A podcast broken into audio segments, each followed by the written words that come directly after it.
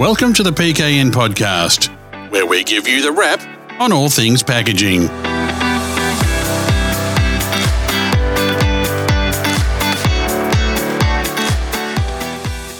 Welcome to the PKN Packaging News Podcast. My name's Grant McHerron, and as ever, I'm joined by Lindy Hughson, Managing Editor and Publisher of PKN Packaging News and the host of this show. G'day, Lindy. I believe we've got a lot to unpack today. Yes, Grant, it's time for the March news wrap. So, welcome everybody to the PKN podcast. This is now our new regular monthly podcast that covers the top news stories shaping change in Australia's dynamic packaging industry. So I'm Lindy Hughson, managing editor and publisher, and today I'm joined by PKN's associate editor, Wayne Robinson, to take a closer look at the news that's been making headlines in March on the print and digital platform of PKN Packaging News. Thanks for joining me, Wayne. It's good to be here, Lindy. This month, it's soft plastics recycling that's really been in the spotlight. PKN's been following the story with in depth coverage. Since we last spoke in our February update, there have been some developments. Can you give us the latest update? Well, Wayne, it's it's such a saga, an ongoing saga. So here's the whistle stop tour of the state of play at the moment. So in, for those people who may be listening and may have missed it, the Red Cycle collection scheme, which operated largely through collection points in supermarkets nationally, was suspended in November last year. Then major supermarket retailers Aldi, Coles and Woolworths formed a soft plastics task force with a mandate to develop an interim solution to restore community access to soft plastic recycling. Then after that, Red Cycle was declared insolvent after agreeing that the task force could take over the management of the stockpiled soft plastic. So now, earlier this month, the soft plastics task force has announced the roadmap to restart, which is a plan to run a pilot soft plastics collection scheme in select stores that would support a recycling program by the end of the year. So, under the plan, an initial in store collection pilot is anticipated to launch in late 2023, so at the end of the year. But this is provided that Red Cycle's existing soft plastic stockpile, so that's the 12,400 tons of soft plastic waste that had been stored in warehouses that the supermarkets have taken over from Red Cycle, can be cleared prior to that. So the new program would then be gradually rolled out nationwide next year. As I understand it, the task force is unable to guarantee that enough domestic recycling capacity will exist by then to recycle the mixed polymer soft plastics. And, and now there's talk of plans to export the waste to a reputable recycler overseas. Do we know where it's going? The short answer I don't know where it's going. PKN at this point doesn't know where it's going. The exact destination or identity of this offshore recycler has not been revealed as far as I know.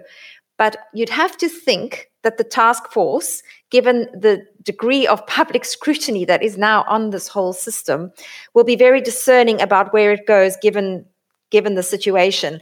And we do know that in the US, which is where I would imagine it would be destined, um, that in the US they've got a lot of capacity and um, facility to take some of this plastic.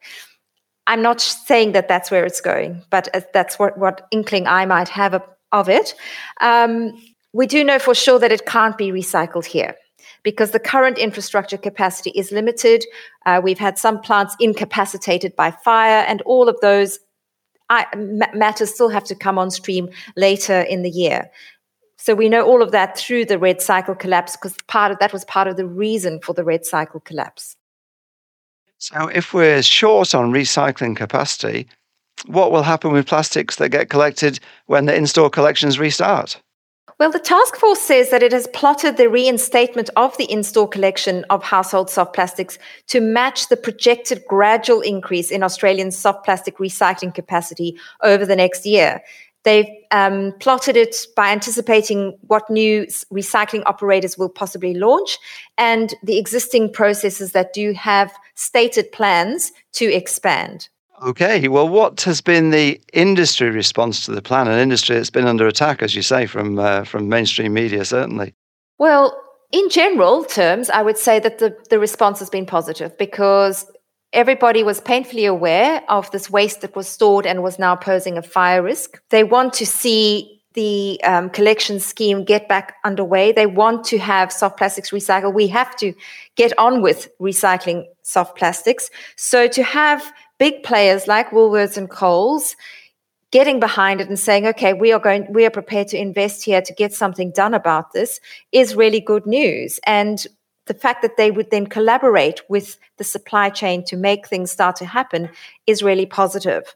So we've had responses from suppliers, so like Amcor, who are big players in manufacturing soft plastics.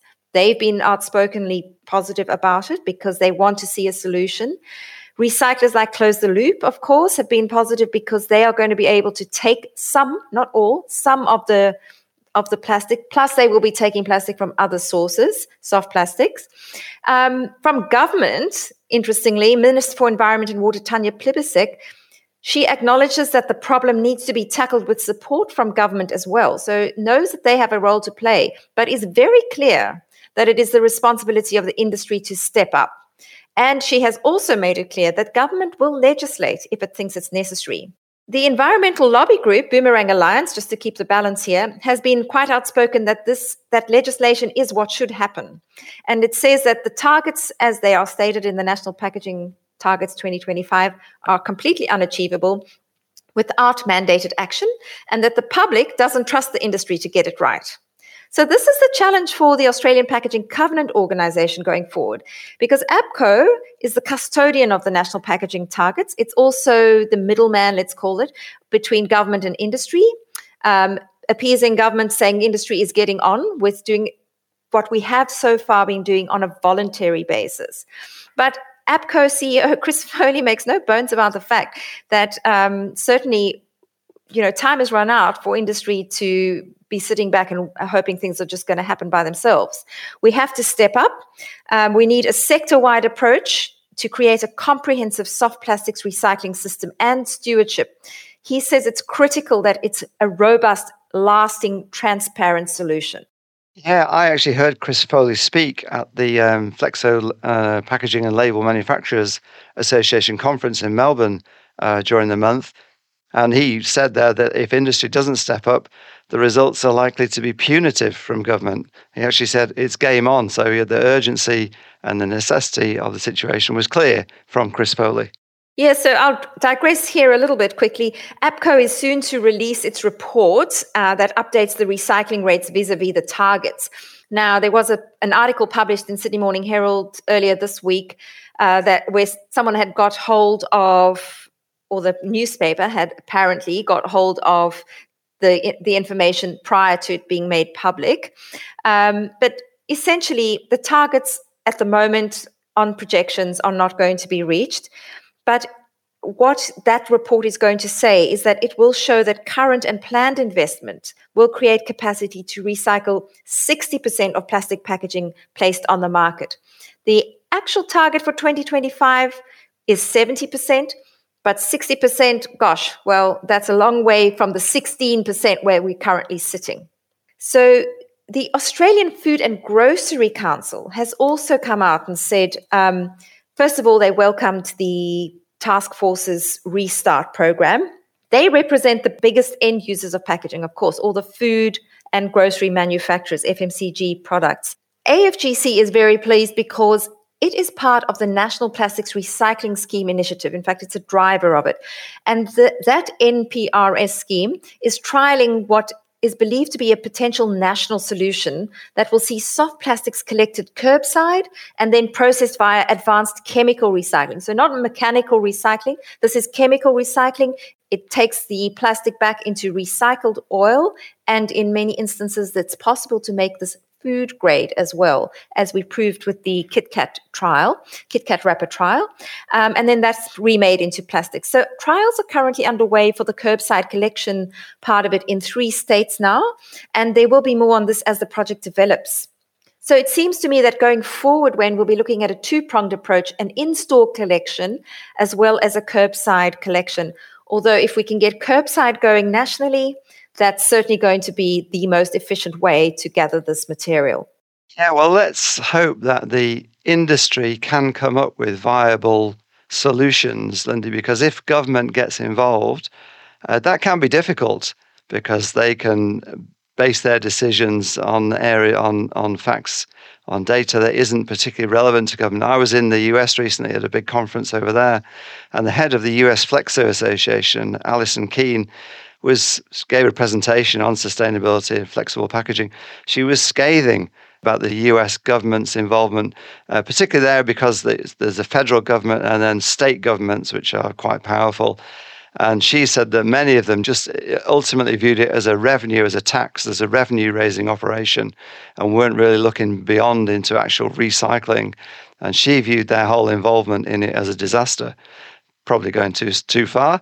Yeah, so if we have government involvement, that will change the game. I think for many players who have invested heavily in recycling, they would welcome some sort of mandated use of recycled content um, because other people are just riding on the coattails of all their investment.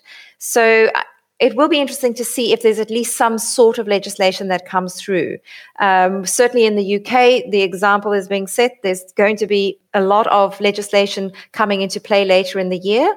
So we'll have to watch this space, Wayne. Well, there's been some other plastics news, uh, Lindy. A fire at Qenos. Uh, what can you tell us about that? Yeah, so that's kind of been a little bit under the radar, but there was a recent incident um, at the Qenos Botany Olefins facility, and this is now having repercussions down the supply chain for packaging manufacturers using polyethylene. Now, polyethylene, low density polyethylene, widely used, for example, in products like cosmetic tubes. Um, and whereas Qenos was supplying our local manufacturers, the likes of Impact International and others, um, it is now unable to do so. So, what happened was in late February, a length of cooling water pipe failed at the Qenos Olefin plant. No one was injured, thankfully. The plant was shut down very quickly, safely in line with the company's pre planned procedures.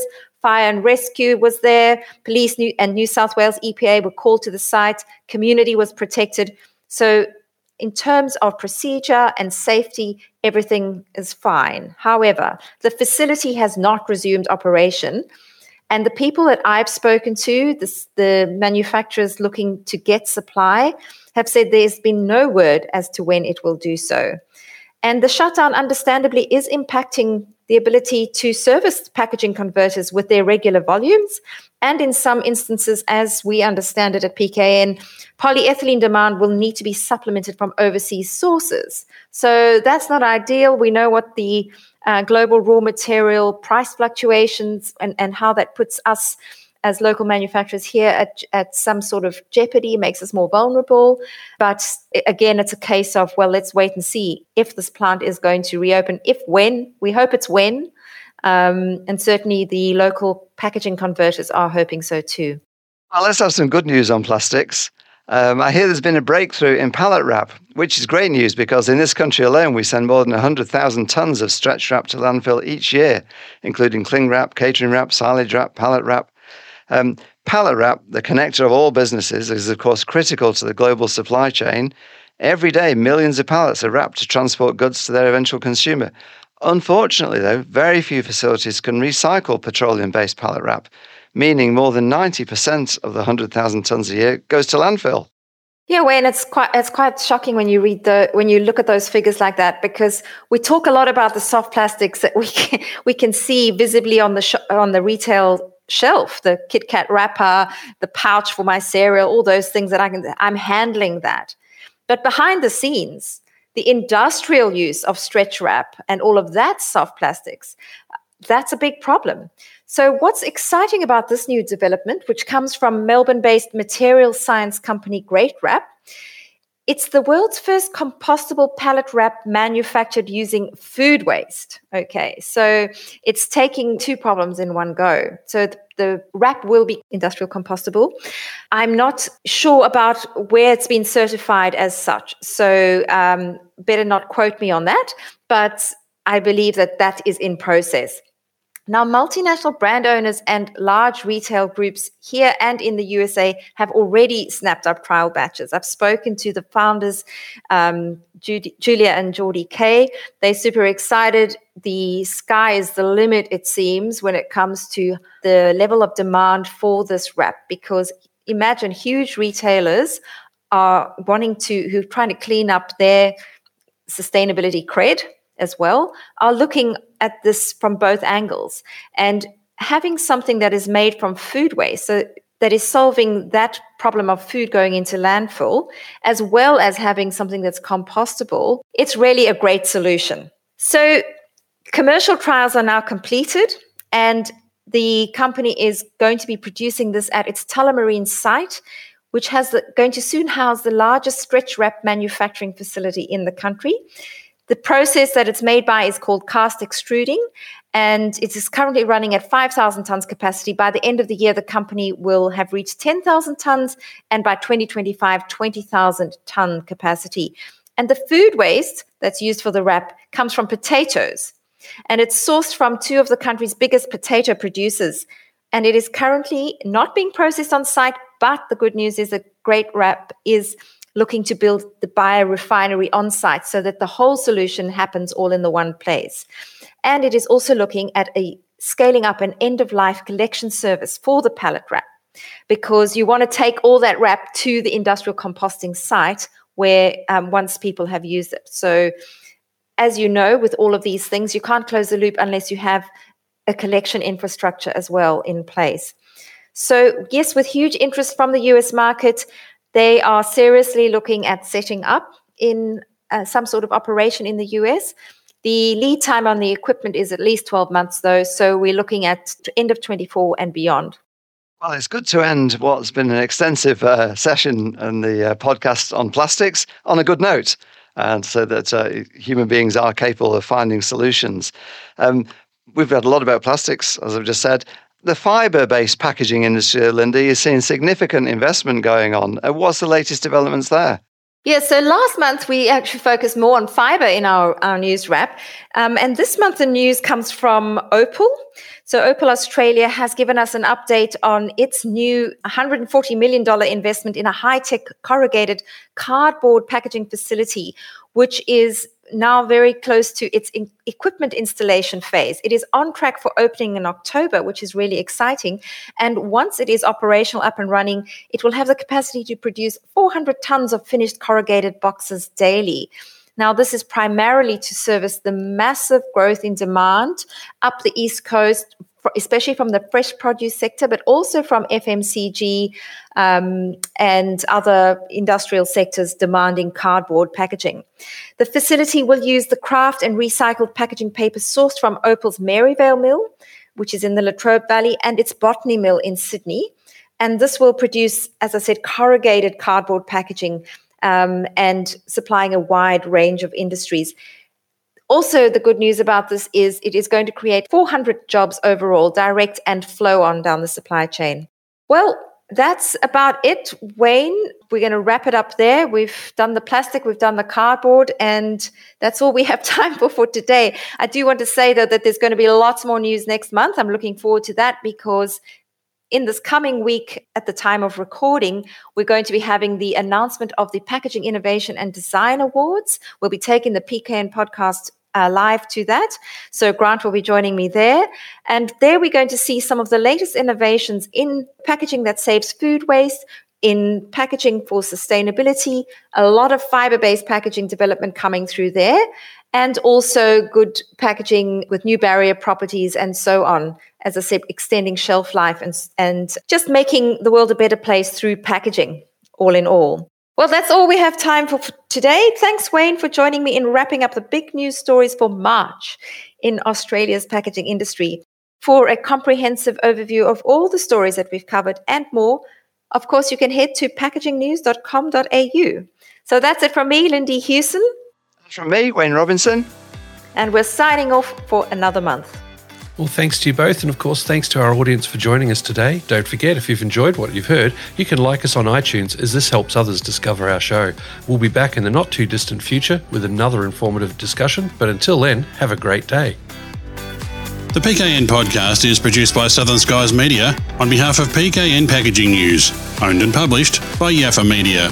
The views of the people featured on this podcast do not necessarily represent those of PKN Packaging News, Yaffa Media, or the guest's employer.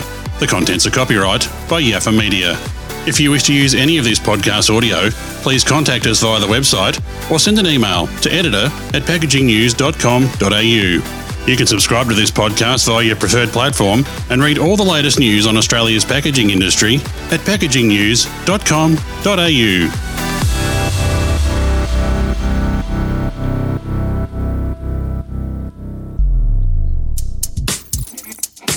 You've been listening to a Yaffa Media podcast. Southern Skies Media.